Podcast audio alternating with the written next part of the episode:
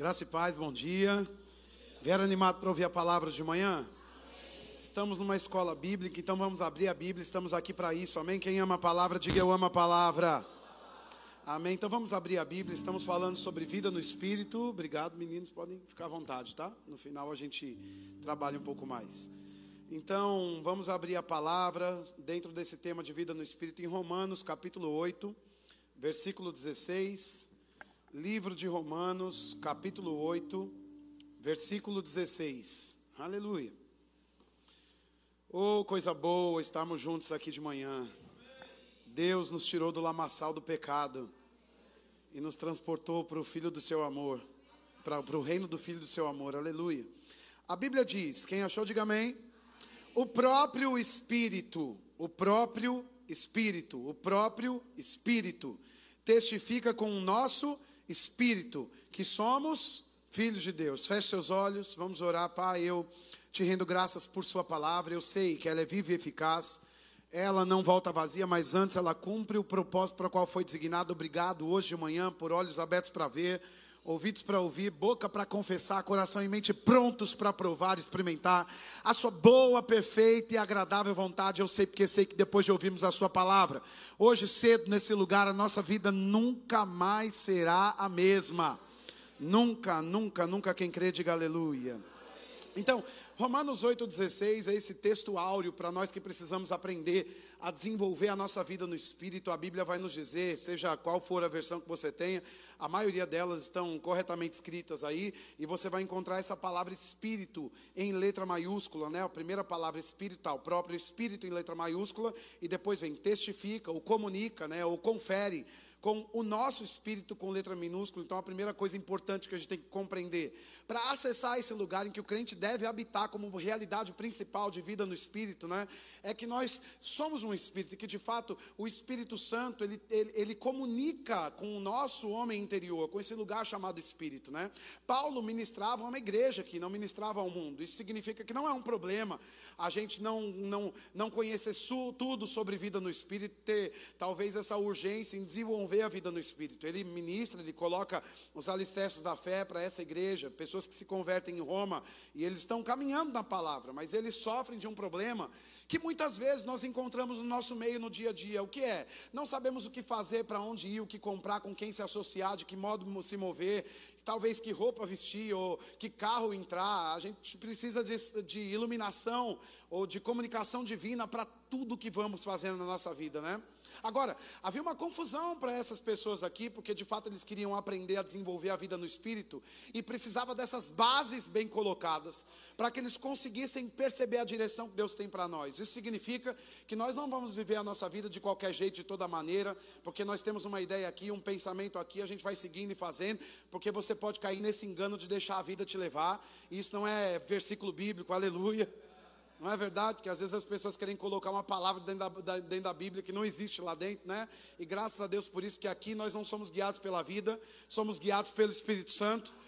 E Deus tem a conexão certa para fazer para você, Deus tem a medida certa, Ele sabe qual é a estação que você está entrando agora, e nós precisamos nos conectar. Sabe, é tão importante nós temos uma revelação divina chegando para nós acerca do, do tempo que estamos agora. Você não vai viver agora o que você viveu no ano passado, você não vai viver no ano que vem o que você está vivendo agora. A vida com Deus é feita de tempos e estações. E nós precisamos ter um filtro no espírito para discernir em que tempo, em que estação nós estamos vivendo. Existem pessoas que se acomodam nessa questão da vida espiritual e nasceram de novo, louvado seja Deus por isso, porque 2 Coríntios 5,17 está dizendo que as coisas velhas se passaram e tudo se fez novo na nossa vida.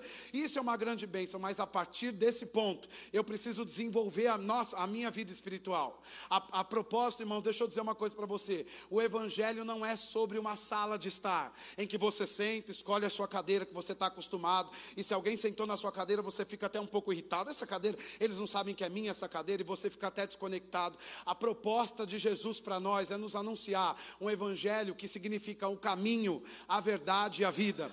Então não é sobre você sentar na igreja ou entrar na vida espiritual e dizer sim, agora está tudo feito, eu estou aqui e vamos ver o que vai acontecer. Não, você começa assim, mas depois você tem que dar o próximo passo e o outro passo, porque o evangelho não é sobre uma sala, mas é sobre um caminho, né? E se você começou muito bem, louvado seja Deus, você já iniciou, mas agora precisamos crescer no conhecimento na sabedoria de Deus para compreendermos qual é a medida que Deus tem para nós em cada estação. E esses irmãos em Roma, eles eram crentes como nós, e Paulo detectou esse problema que às vezes gerava certo tipo de incredulidade. Eles diziam assim: não, a fé não funciona muito bem, e de fato a fé funciona, aleluia. A Bíblia diz em pelo menos quatro textos que o justo viverá pela fé. Então, fé não é uma coisa que eu vou tentar ver se dá certo ou não. Fé é meu estilo de vida. Em Abacuque 2,4, em Romanos 1,17, em Gálatas 3,11, Hebreus 10,38, a Bíblia diz a mesma coisa para nós: o justo viverá pela fé. Agora, a fé pode ser comprometida quando não desenvolvemos a vida no espírito. Porque a fé é um código espiritual para nós andarmos. Não podemos colocar fé sobre a confissão dos outros, sobre a experiência dos outros, sobre o que os outros estão vivendo, as estações que os outros estão andando. Precisamos localizar na palavra qual é a medida que Deus tem para nós. Né? Muito bom que você tenha testemunhos e que você olhe para Hebreus, por exemplo, no capítulo 12, e o escritor aos Hebreus nos inspira dizendo: olha, já que nós estamos cercados de tão grande nuvem de testemunhas, corramos com perseverança a carreira que nos está proposta. É muito bom você ter um testemunho aqui, outro testemunho aqui, outro testemunho aqui, mas pode ser que na sua vida não aconteça como aconteceu em Abraão, pode ser que na sua vida não aconteça como foi com Jacó, pode ser que na sua vida não aconteça como foi com Isaac, eles vão nos inspirar, mas Deus tem uma medida específica para você. E você diz, não, deve ser tudo igual. Não é. E você diz, não, pode ser na hora que eu quiser. Também não é na hora que você quiser. É do jeito de Deus, na hora que Ele estabeleceu e tudo que nós precisamos.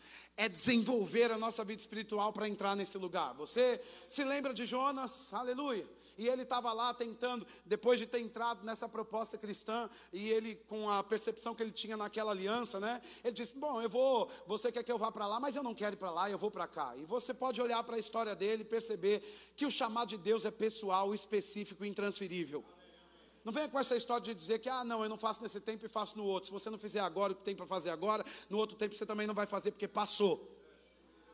E se você se arrepender, pode ser que você consiga, claro, receber a misericórdia e a graça do Senhor para viver coisas maiores ainda. Mas o problema é que as pessoas nem sabem que isso é um certo tipo de peso que elas podem carregar e elas vão violando os princípios, os códigos espirituais, e depois querem viver no ano que vem ou na semana seguinte promessas, histórias que Deus já liberou sobre o futuro delas, mas não vai acontecer se não estivermos no centro da vontade de Deus, né?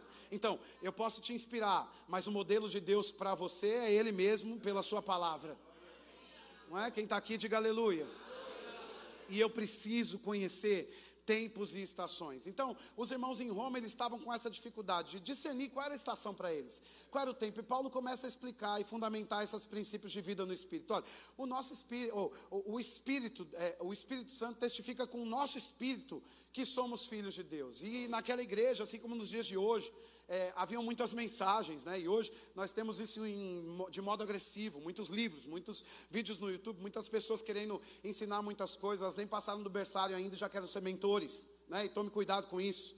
É? Nós precisamos ter como mentoria a palavra de Deus, e lógico que você pode se inspirar na vida de um homem, de uma mulher de Deus, mas cuidado com o que você ouve por aí. Você tem um bom alimento nessa casa para desenvolver o seu espírito. Se você não tiver tempo para ouvir nada de ninguém, não fique afligido, porque você já ouve aqui na sua igreja. Né? Você não precisa maratonar o YouTube dos outros, você precisa maratonar a Bíblia. E vida de oração, porque quando chegar aqui, Deus vai falar ao seu respeito. Coisas poderosas vão acontecer nesse lugar, porque você está plantado nesse lugar. E aí eles estavam com essa questão e havia mensagens sendo pregadas ali que talvez o homem, espírito e alma fossem a mesma coisa, né? E quem sabe alguns nem sabiam que existia essa vida para ser desenvolvida no espírito, mas Deus, ele sempre fez diferença e mostrou isso na Bíblia a respeito do espírito e da alma. Você pode ver comigo em Hebreus no capítulo 4, abra lá já que estamos num estudo bíblico, né? Vamos conferir as escrituras. Hebreus capítulo 4. Quando eu estiver falando muito, muito rápido, você grita um gol que eu vou parar. Gol, você fala gol, aí eu já sei que está muito rápido. É. Mas eu falo rápido, porque tem graça para isso e tem graça para você pegar rápido. É meia hora e você vai receber tudo, aleluia. A Bíblia diz em Hebreus capítulo 4, versículo 12: Porque a palavra de Deus é morta a palavra de Deus é viva e eficaz e mais cortante do que qualquer espada de dois gumes e penetra até o ponto de dividir alma. de espírito. Então, esse espírito está com letra minúscula, isso significa que há uma distinção. A, a, a, segundo o que Deus vê, né, ele separa isso de alma de espírito. Existem as pessoas que decidem coisas na alma, e veja, a alma ela pode servir, né, e inclusive 1 Tessalonicenses 5,23 diz que nós devemos guardar irrepreensíveis até a vinda do nosso Senhor Jesus Cristo, né? O nosso espírito, a nossa alma e o nosso corpo. Deus nos enxerga com três dimensões. Nós precisamos, a partir da vida no Espírito, colocar comandos na nossa alma e trazer esses códigos para governar o nosso corpo também, não é? E de fato, quando você vai ser uma bênção para alguma outra pessoa, pode ser que aconteça algum gatilho que venha para você, para liberar uma profecia, para entregar alguma coisa, através de alguma coisa, um elemento exterior. Mas quanto a ser guiado é, para suas decisões pessoais, quanto à sua próxima fase, quanto a conhecer os tempos e as estações, você não precisa de nenhuma evidência externa, você precisa de uma convicção interna. Nós estamos falando hoje aqui sobre vida no Espírito, mas eu tenho um tema para isso que é a convicção do Espírito Santo. Você não vai precisar ouvir o que está escrito no jornal da Bolsa de Valores, o que os, os técnicos estão dizendo. Você vai ter uma convicção no seu espírito para que você vai, aprenda a discernir o tempo e a estação e a medida de Deus na sua vida, né? Então, Deus, quando olha para nós, ele faz essa distinção: espírito e alma. Você sabe o que João é, 4, 24 diz que Deus é espírito. Então, o lugar onde ele vai comunicar com a gente é no nosso espírito. Provérbios 20, vai para lá comigo. Provérbios, capítulo 20, versículo 21. Aleluia ali, quem dá mais? Culto é lugar de aleluia. A Bíblia diz que o espírito do homem é a lâmpada do Senhor, o qual esquadrinha todo o mais íntimo do teu ser. Então veja, o lugar onde a convicção do Espírito Santo vai chegar não é na cadeira, não é na caixa de som, não é nas coisas aqui de fora. A convicção do Espírito Santo vai chegar para nós no nosso espírito. Isso significa que se eu não desenvolver a minha vida no espírito, eu posso ser crente há muitos anos, não vou ter discernimento aguçado para compreender qual é a medida que Deus tem para mim. É por isso que as pessoas elas se casam com quem não deve, elas compram o que não precisam comprar, elas gastam dinheiro com o que não é, não é bom para elas, elas fazem viagens que não deviam estar tá fazendo elas, elas gastam tempo em agendas que não são a pauta de Deus para a vida delas, elas entram em negócios, associações e se arriscam em propósitos que elas não foram chamadas para se arriscar, porque nós somos uma geração visual, né? E nós temos que filtrar esse campo de visões para conseguir perceber Deus nos inspirando à medida que Ele tem para nós. Então, nós corremos um grande risco de ficarmos distraídos. E veja, o distraído é a, distração é um grande, uma grande cilada do diabo. Às vezes nós não estamos fazendo nada de mal para ninguém, mas perdemos uma, uma, uma, revelação do Espírito Santo, perdemos uma medida que é nos liberar para a próxima fase que estamos distraídos, em vez de olharmos para a palavra e termos comunhão com o Espírito Santo, desenvolvemos a nossa vida no Espírito, estamos olhando para todo tipo de coisa aqui dessa terra. Eu não sei porquê e de onde vem, aliás, eu sei que vem do diabo, né? Mas o mundo tem tentado treinar a igreja a trabalhar mais no campo externo do que no campo interno, mas nós temos uma convicção chegando no nosso espírito para nós. É? Veja que Gideão era esse homem que né, naquela dispensação precisava de daquele sinal e daquela evidência física diante dele para que ele conseguisse discernir o plano de Deus para ele, porque ele estava em uma outra dispensação, em uma antiga aliança, e Deus se manifestava só fora, porque Deus, o Espírito Santo, estava sobre as pessoas, mas nós somos aqueles que temos o Espírito Santo dentro. E se você não tem o Espírito Santo dentro, está aberta essa oportunidade para você nesse culto aqui hoje de manhã. Porque talvez as coisas não aconteçam com você. Você pode ter dinheiro, você pode ter uma família bem-sucedida, você pode ter amigos, os melhores dessa cidade, está tudo certo. Agora veja, isso não é a garantia que as coisas vão acontecer na sua vida. Porque eu conheço pessoas ricas e frustradas. Eu conheço pessoas com currículos maravilhosos e que não cumprem o plano de Deus para a vida deles, não são plenos, não é?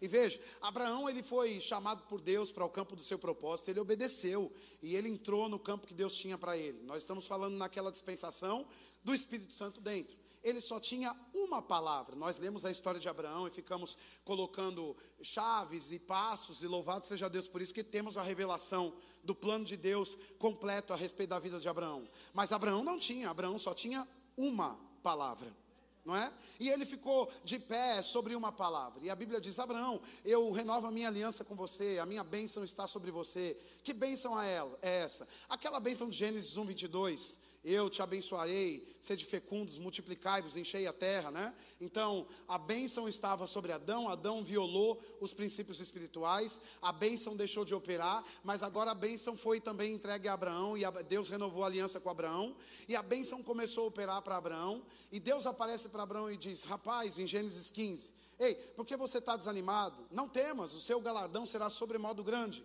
Gênesis 15, 2. E aí ele, Deus aparece mostrando que tem que animar Abraão. Agora veja, a Bíblia começa dizendo em Gênesis 15 que depois desses acontecimentos, o que aconteceu de 12 Gênesis 12 para Gênesis 15, né? Abraão recebeu uma promessa, Abraão saiu da sua terra e da sua parentela, Abraão foi servir a Deus.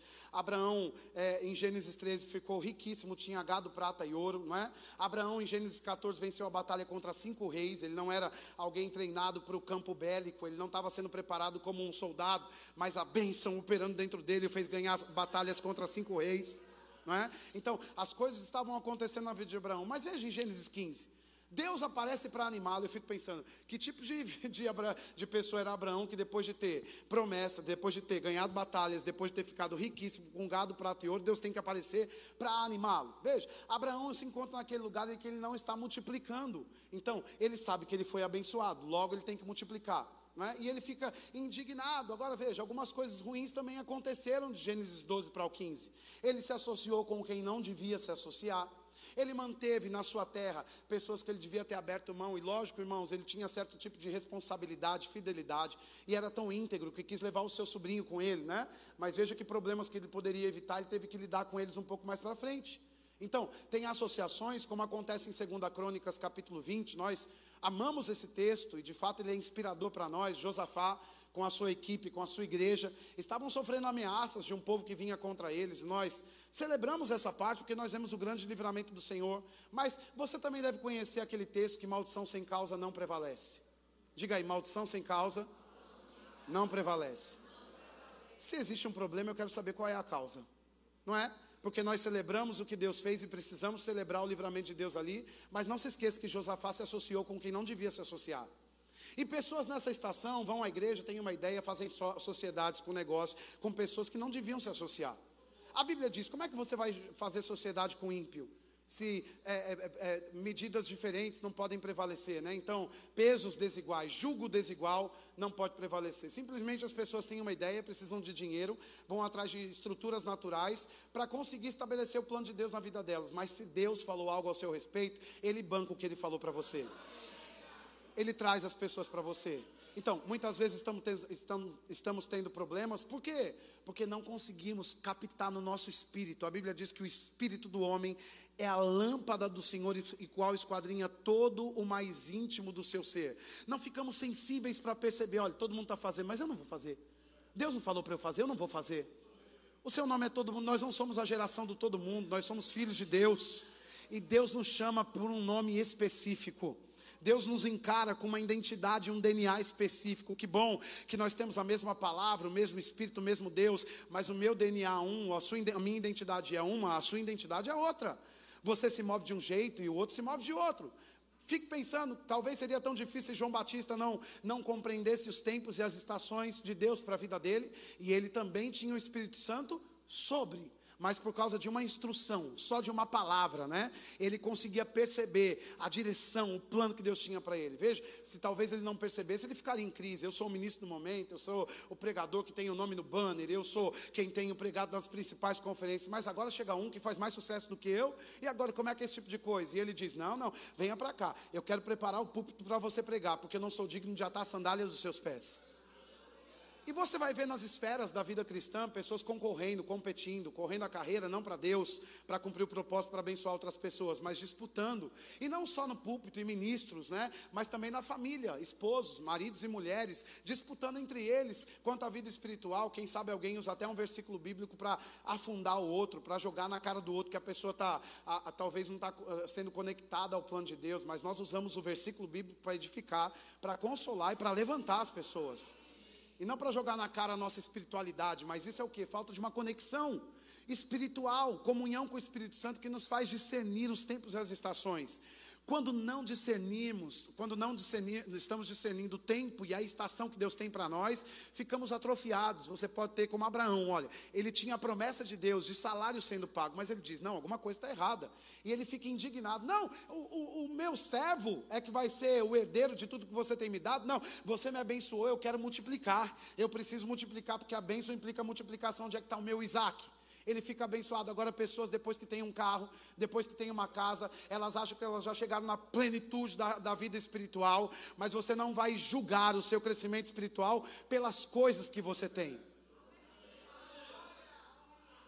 Até porque você não é o dinheiro que você carrega. Quem está aqui, diga aleluia.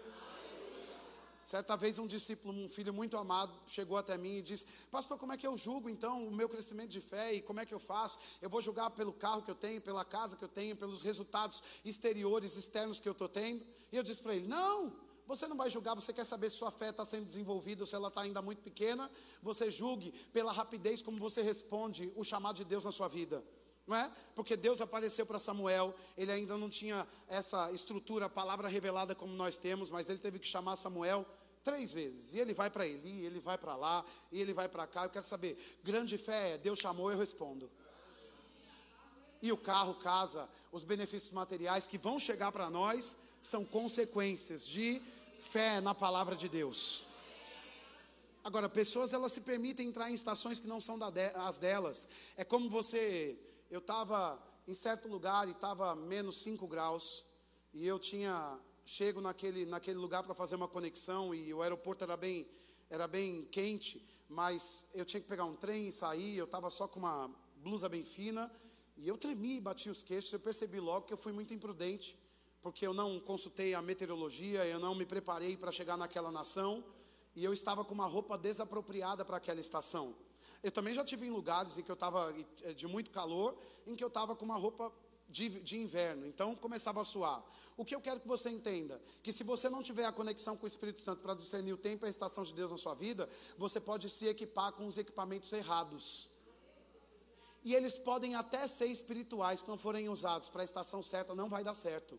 Né? Então você pode cismar que amanhã você vai ter que orar cinco horas, não vai fazer mal a você.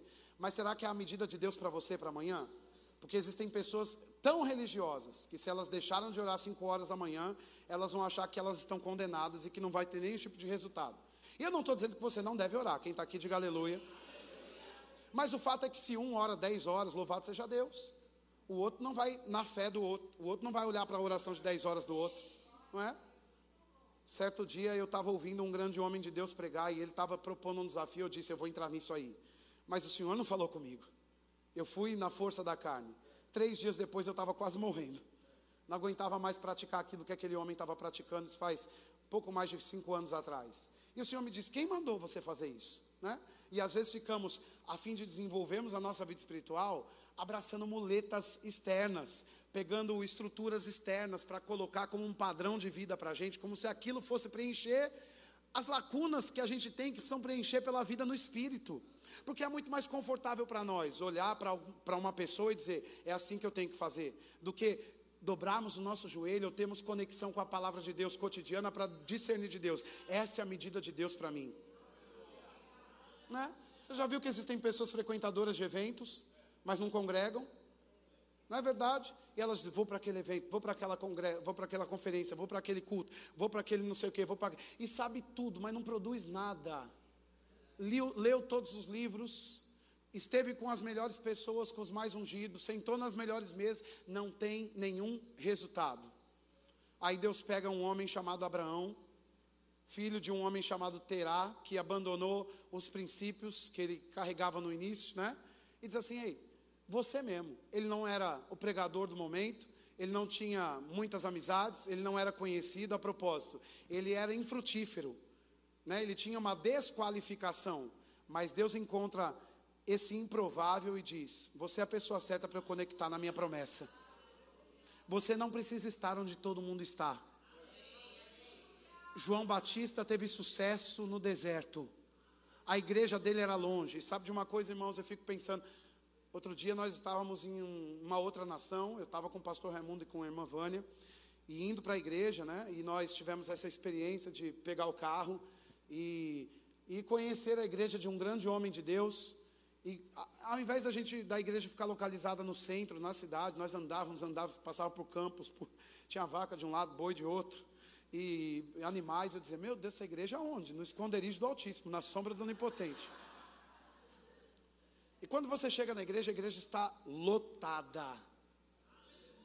Um homem que recebeu um terreno de mais de seis quilômetros do Senhor e construiu a igreja lá porque o Senhor falou que seria ali.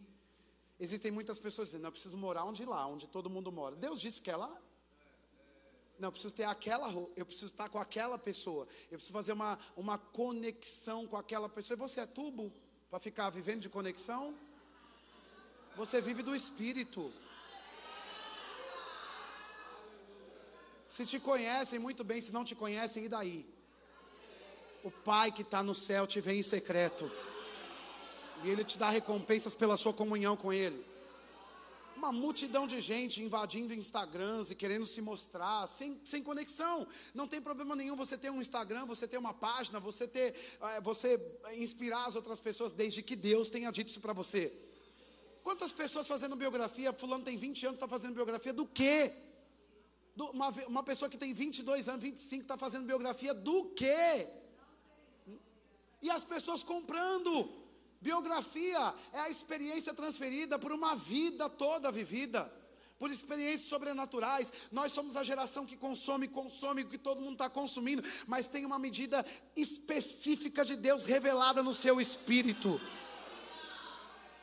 Mas para isso você precisa desenvolver o seu espírito. Não é aqui fora que você vai ver como fulano opera. É assim que eu vou operar. Não, não, é aqui dentro que você vai dizer, vou operar desse jeito porque essa é a medida que Deus tem para mim. Né? Vou, vou fazer, vou me mover desse jeito, porque essa é a medida que Deus tem para mim. Então, nós precisamos compreender o que Romanos 8, abre lá comigo, Romanos 8, versículo 16, versículo 14, Romanos 8, 14, veja aí. Romanos capítulo 8, versículo 14. A Bíblia diz: Pois todos os que são guiados pelo Espírito de Deus, esses são os filhos de Deus. O que isso significa? Que, como filho, eu tenho direito de ter uma convicção do Espírito Santo dentro de mim. Eu não posso aceitar andar, viver, acordar, dormir, passar, é, entrar em estação, sair de estação, sem uma comunicação divina sobre a minha próxima estação, né? Eu estava num avião há um tempo atrás, em 2019, e orando em línguas e olhando pela janela, aquilo me inspira muito. E aí o Senhor apareceu para mim e me deu palavras para os próximos seis anos, sobre 2020, sobre 2021, sobre 2022, sobre 2023, sobre 2024, sobre 2025, né? Eu disse, Senhor, obrigado, o que, que é isso que está chegando para mim? Ele está dizendo, eu estou abrindo o campo visionário para você compreender como você tem que se preparar para entrar nos próximos seis anos, né? Isso significa que eu tenho que encarar que existe um lugar de direção divina para mim com antecipação. Eu não preciso esperar o problema acontecer para depois eu tentar solucionar o problema, né? As pessoas que não são guiadas pelo Espírito, elas têm, elas têm essa mania de chamar Jesus para entrar num problema quando tudo já está errado ou numa situação quando tudo já está um grande problema. Nós celebramos aquele texto em que Jesus chega num casamento em Canaã, né? E você conhece isso, em que ele transforma água e vinho e ficamos, uau, ele é poderoso, sim, ele é, e não é sobre o poder dele que estamos falando aqui, né? Mas eu quero que você Pense sobre o que aconteceu. Aqueles noivos, de alguma maneira, eles tiveram essa ousadia de chamar Jesus para o seu casamento. Quando o problema aconteceu, Jesus já estava lá. Rápido a transformação acontece. Agora os crentes estão, tão, tão distraídos, eles vão fazendo, colocando pé na jaca, e eles vão se empipinando cada vez mais. Depois, quando viu que não vai dar mais jeito, ele diz assim: agora, pede oração para o pastor e diz assim: agora só Deus. Pois é. E nem Deus vai fazer isso aí. Porque você está deixando Deus por último, e Deus tem que ser o primeiro. Ele já devia estar nesse negócio com você, ele já devia estar nesse casamento com você há muito tempo. Ele já devia estar na criação dos seus filhos com você desde que eles nasceram. Ele já devia estar nessa empresa com você, ele já devia estar na sua vida financeira com você desde quando você começou a ter vida financeira. Né? Então nós ficamos distraídos e começamos a viver a vida aqui. A vida é violenta. Você acorda pela manhã, você tem uma agenda para cumprir, você tem pessoas para estar tá com elas, você tem contas para pagar. E se você não prestar atenção, você vai caindo em, uma, em um lugar de um vício natural que vai te roubando a vida no espírito. Mas você é um espírito. E você pode dizer: não, não, mas as coisas aqui são muito reais e elas acontecem, uma ligação aqui, um problema ali, uma dificuldade ali. Sim, sim, mas Paulo também diz à igreja de Roma que tinha essa dificuldade de desenvolver a vida no espírito, que ele está ensinando sobre esses princípios. Ele aparece e diz em Romanos capítulo 3: seja o homem mentiroso, seja Deus verdadeiro e seja o homem mentiroso, né? O que significa? Entre as suas duas eh, realidades, porque de fato a terra é real, mas ela é passageira, céus e terra passarão mas a instrução divina, a palavra não vai passar. Né? Então, sobre essa questão da terra, nesse chão que você pisa, nessa cadeira que você senta, que é de verdade, é real, né? Você precisa acreditar que o mundo no espírito é mais real do que esse chão que você está pisando. Agora, se você sair da sua casa sem dizer ao Senhor, obrigado, Pai, por esse dia, eu sei que você vai me guiar, esse é um grande dia, e eu não vou ser roubado nem enganado, então você está sujeito a ser enganado pelas coisas desse mundo pelo, pelo diabo. E não pense que o diabo está pegando as pessoas cristãs em grande massa e as colocando em, em pecados estrondosos, né? Veja, nós somos saudáveis, estamos aqui na igreja, graças a Deus, a maioria de nós aqui nunca tivemos um, um problema de um pecado gritante, né? Que cause um grande problema na igreja. E nem por isso estamos tendo a vida que Deus quer para nós. Porque a distração, a falta de atenção, a falta de uma comunicação no Espírito é um peso que nós carregamos e que não devíamos estar carregando. Porque não estamos desenvolvidos na vida do Espírito. É como aquele fruto verde. As pessoas olham e têm pressa e comem, mas amarra a boca. E tem pessoas com a vida espiritual amarrada e diz assim: Diabo, você está me amarrando. Não é o diabo, é a sua preguiça em não desenvolver a sua vida no Espírito.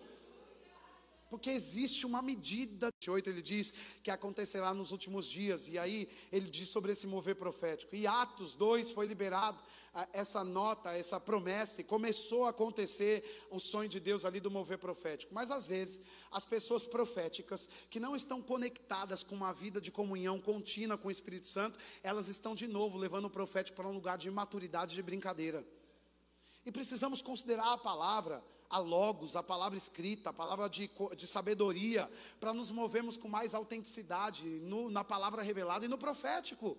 Né? Porque senão, como aconteceu há mais de 10 anos atrás, as pessoas vão começar a rejeitar o profético por causa da infantilidade de pessoas que ficam, ah, eu tenho esse profeta, eu vejo esse profeta, eu vejo esse profeta, eu vejo esse profeta, e vai atrás de tudo quanto é profeta, mas aquele equipamento, aquele, aquele caldo grosso de muitos homens e mulheres de Deus que, que eles estão recebendo, não tem feito resultados para eles, que está poluindo, atrapalhando.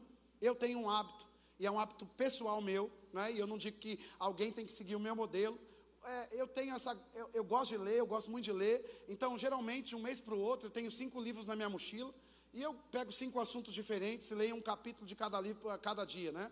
E um dia, falando isso para pessoas da minha equipe, alguém quis fazer como eu, porque é bom ler, acrescenta conhecimento para nós. E a pessoa começou a ficar um pouco pilhada e, e não conseguia. Meu Deus, agora esse assunto misturou com esse. Porque Deus tem essa medida para mim, e por mais que eu possa querer inspirar alguém com isso, você não vai fazer o que eu estou fazendo, você vai fazer o que Deus quer que você faça. Ainda que seja bom, irmãos, ainda que seja algo que vai acrescentar alguma coisa, se Deus não falou com você, continue no seu único livro a cada um ano, mas tenha resultados daquilo que você está fazendo com Deus. Porque vamos em tantos cultos e vamos em tantos moveres e vamos em tantas conferências e temos tão pouco resultado, porque você está num lugar não garante o resultado para a sua vida você tem que estar na medida que Deus estabeleceu para você, né? Você se lembra do irmão Reagan dizendo que entrar numa garagem não te torna um carro, assim como estar numa igreja não te faz ser um crente? Você vai conhecer pessoas cristãs que estão bem distantes do plano de Deus para elas. E elas congregam, não faz nada de mal para ninguém, mas não tem resultados.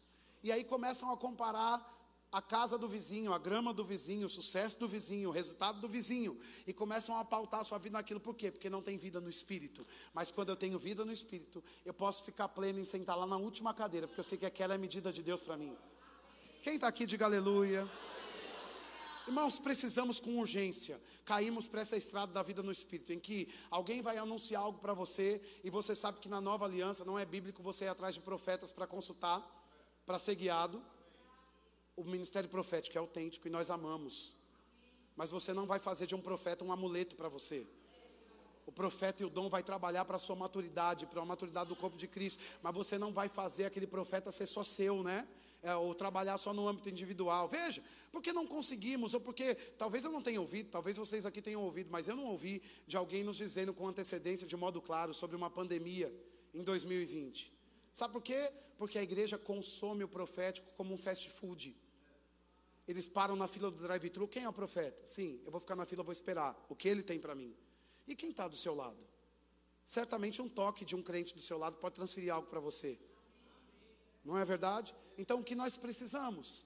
Precisamos de, de, de, consumir a palavra e deixar o profético trabalhar de modo coletivo também. Sim, tem a medida individual, claro que tem, mas tem a medida coletiva para todo o corpo de Cristo. E às vezes estamos, estamos roubando a revelação do profeta, porque ele está trabalhando para suprir aquele irmãozinho que não pagou a conta, aquele que está afligido com a, com, com a comida de amanhã. Mas a Bíblia diz que está pago. Quanto ao que comer, o que beber e vestir, está pago. E o que nós precisamos então localizar, Senhor, usa o, o seu profeta, usa, usa a medida que você para me localizar no seu plano, porque se eu estou no seu plano, se eu, se eu tenho uma convicção no meu espírito sobre o tempo que você tem para mim, eu tenho a provisão, eu tenho a cura divina, eu tenho a resposta que eu preciso, eu tenho o sucesso que você me prometeu, e o filho Isaac chegou para Abraão, e a promessa de Deus vai chegar para você também. Não é? Então, eu vou terminar já, mas eu quero que você pense nisso comigo, que é muito importante nessa estação e nesse tempo. Nós reivindicarmos esse direito. Eu tenho uma convicção no meu espírito. Eu sei porque sei. E esse é o tipo de coisa que Paulo usava muito em Atos 27, versículo 10 e 11. Você não precisa abrir, a gente está acabando. Ele diz: Amados, ó queridos, eu vejo que essa viagem vai ser trabalhosa e perigosa. Ele não disse, o Espírito Santo me disse, né? Ele disse, eu tenho uma convicção no meu espírito, a lâmpada acendeu aqui eu não vou por esse caminho, eu não vou entrar nesse lugar. Eu estava saindo de casa em setembro de 2018 e eu me levantei três horas da manhã para ir para um aeroporto. Eu tinha que ir e eu me levantei incomodado com a luz vermelha acendendo aqui dentro de mim. E quando eu abri os meus olhos, eu tive uma visão aberta de um lugar que eu passaria para o caminho do aeroporto, e eu vi alguma coisa ruim acontecendo naquele lugar, e eu tinha que ir, não tinha como ficar, e eu saí orando em línguas, liguei a música no último volume, rejeitando aquela cilada do diabo e orando, chacatarabaçá para cá, tarabaxá para cá, e quando passei por aquele lugar que eu precisava passar por aquele lugar, um semáforo vermelho, um, um, um radar a 50 por hora, e eu sou crente, aleluia, 50 por hora de madrugada, né? E aí eu estava lá confiando no Espírito Santo, e naquele momento, era naquele lugar da visão, dois bandidos saíram da, daquela comunidade que eu estava passando com armas na frente do meu carro. E eu me lembrei que quando eu me levantei, o Senhor já tinha me mostrado, e já que Ele me mostrou, haveria um livramento. E o Espírito Santo gritou dentro de mim: acelera. Aquela nota chegou, eu baixei minha cabeça, pisei no meu acelerador, e eles estavam com duas armas apontadas para frente do carro. Eu ouvi um barulho, como se a parte do corpo de alguém batendo no carro, mas eu nem olhei para trás. O que eu sei é que eu cheguei no aeroporto, estou aqui de pé e não tem um tiro no meu carro. Você não precisa passar por um assalto, você não precisa passar por um casamento traumático, você não precisa quebrar financeiramente para Deus te ensinar. Deus tem uma convicção chegando para você no seu espírito. Vamos ficar em pé.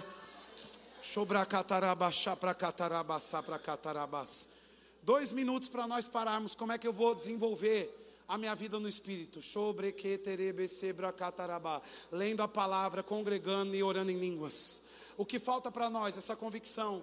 Porque às vezes estamos orando em língua só no chuveiro, você está usando Deus. Tire um tempo para orar em língua, sem estar no chuveiro, em que você diz assim: eu poderia estar na praia, eu poderia estar na piscina, eu poderia estar no shopping, mas eu vou parar aqui, Senhor, porque eu tenho necessidade de desenvolver a vida no Espírito. E você vai orar com expressões proféticas no Espírito Santo, e mensagens vão chegando para você. Ei, você ora em línguas? Ora, então comece a orar.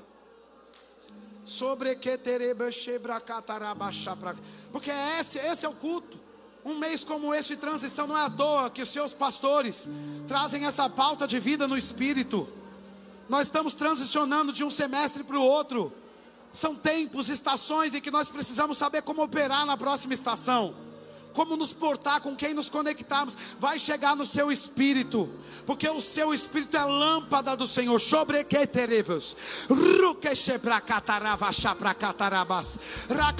Pai, e eu te adoro por revelação chegando, eu te adoro por revelação chegando, eu te adoro porque não seremos roubados, nem, nem, nem aniquilados, não andaremos doentes por não termos percebido o que você tem para nós, o que dizer daqueles que dormem antes do tempo, porque não discernem o corpo de Cristo. Senhor, obrigado por revelação chegando no nosso espírito, uma convicção, uma palavra do que fazer, de como nos comunicar, de onde nos associar, de como nos mover na sua graça, no seu poder e no seu favor. Obrigado, porque o plano que você tem para mim e para eles carrega o nosso nome. Não, não é um plano coletivo para todos nós, é um plano individual, específico e intransferível. E daí que todo mundo faz. Que bom! Se alguém tem sucesso nisso, eu quero o seu plano para mim. Eu quero a sua medida para mim. Eu quero estar onde você quer que eu esteja. Eu quero ir onde você quer que eu vá. Eu quero fazer o que você quer que eu faça, não o que os outros fazem, mas o que você tem para mim. E está vindo, está acendendo, está chegando a convicção no nosso espírito. Diga eu tenho a resposta. E Paulo diz: essa viagem vai ser perigosa. Ele já tinha a resposta, ele sabia como se mover. Você também vai saber com antecedência. Existe alguém no nosso meio hoje, hoje de manhã que chegou aqui que deseja entrar nessa vida no espírito, mas que não nasceu de novo ainda, que não aceitou Jesus.